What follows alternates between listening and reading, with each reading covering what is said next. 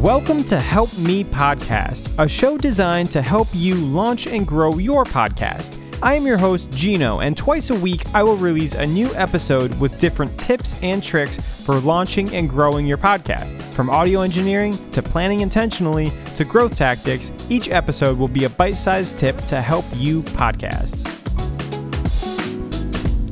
Welcome, all. Welcome to the podcast. Today, we're going to talk about microphones. We're going to talk about the differences between condenser mics and dynamic mics.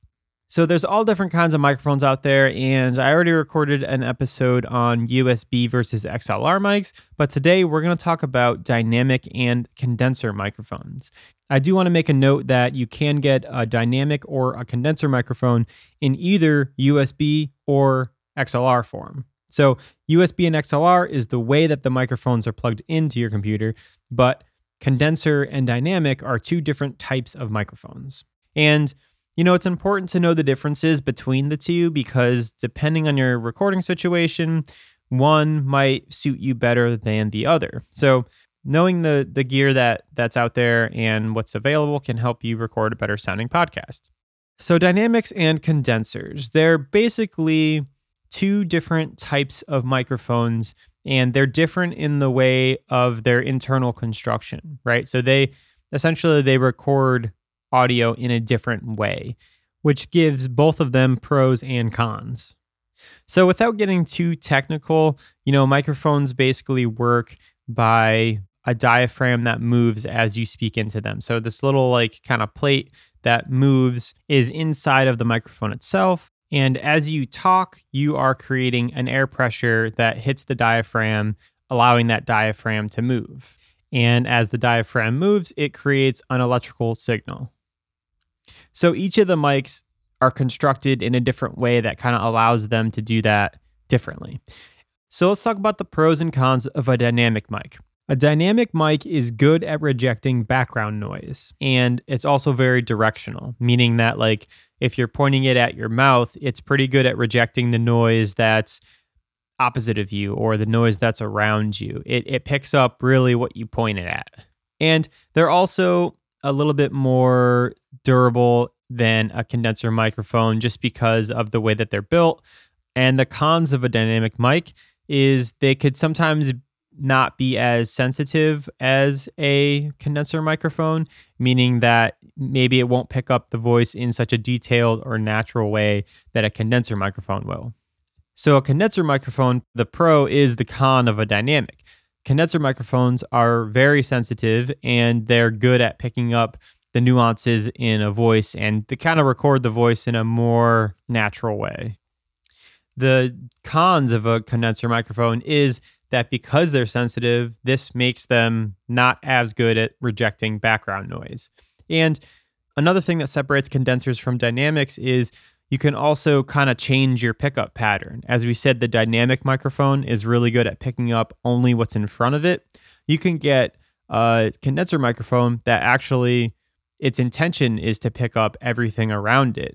So, you know, if you're trying to record like say a group of people, you can set a microphone in front of them all and it will equally pick up sound 360 degrees around the microphone. Now, that has its own situation where that might be good for, but if you're, if you're trying to just record your own voice, that's not really something that you're looking for because of the potential to pick up all the noise around you. Another difference between condensers and dynamics is a condenser needs power to work. So if you're using an XLR microphone, you know, there's usually a button on your audio interface that says phantom power or it says 48V. And when you're using a condenser microphone, you need to turn that on because they need to be powered in order to work. So I've never actually had a USB condenser microphone, but I would imagine there's some sort of power source in there that's all kind of built in. So to wrap all that up simply, condenser microphones need a power source they're more sensitive and they're not as good at rejecting background noise, while dynamic mics don't need power, are less sensitive, but are good at rejecting background noise. So you can see that depending on your recording environment, you might want one versus the other. So, this doesn't make one of them inherently better or worse than the other. It's really a matter of picking the right microphone for the right recording situation. So, let me give you a real world example of where you would use a condenser versus a dynamic. If you ever have been to a concert and you see singers performing on stage, they're almost always using a dynamic microphone because they're trying to reject all the other sound that's around them. Whereas if they used a condenser mic, you wouldn't really be able to hear their voice. But in a recording situation, like in a recording studio, they would probably record their voice with a condenser microphone to get all of that detail in the recording of the music. So, if you have an ideal recording environment and there's no outside noise and you're in a kind of studio setting, a condenser microphone might be the right one for you. But if you're like most podcasters and you don't really have a studio environment and there's, you know, there's noise here and there and maybe a car goes by every once in a while, a dynamic microphone is probably going to be better suited for your recording environment.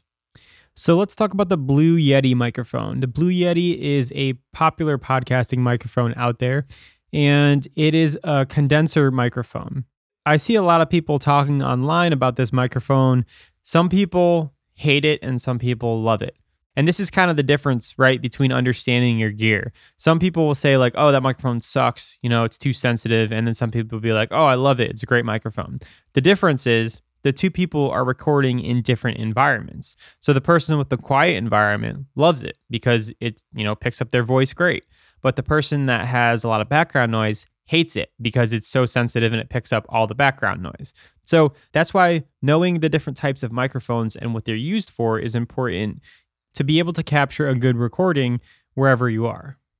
So that being said, you know if if you're in an environment that's not really studio like and you have some background noise you're probably going to want to pick a dynamic microphone and you know maybe if you have a very quiet space and you have some acoustic treatment up and and you don't really have to worry about noise then you could probably go for a condenser microphone so i hope this episode was helpful in describing the differences between a dynamic and a condenser and helps you understand more which one would be right for a specific recording situation.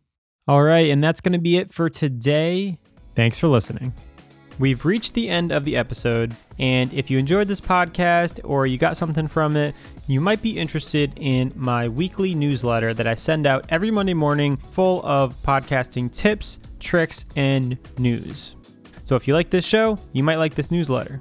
Thanks for listening and happy podcasting.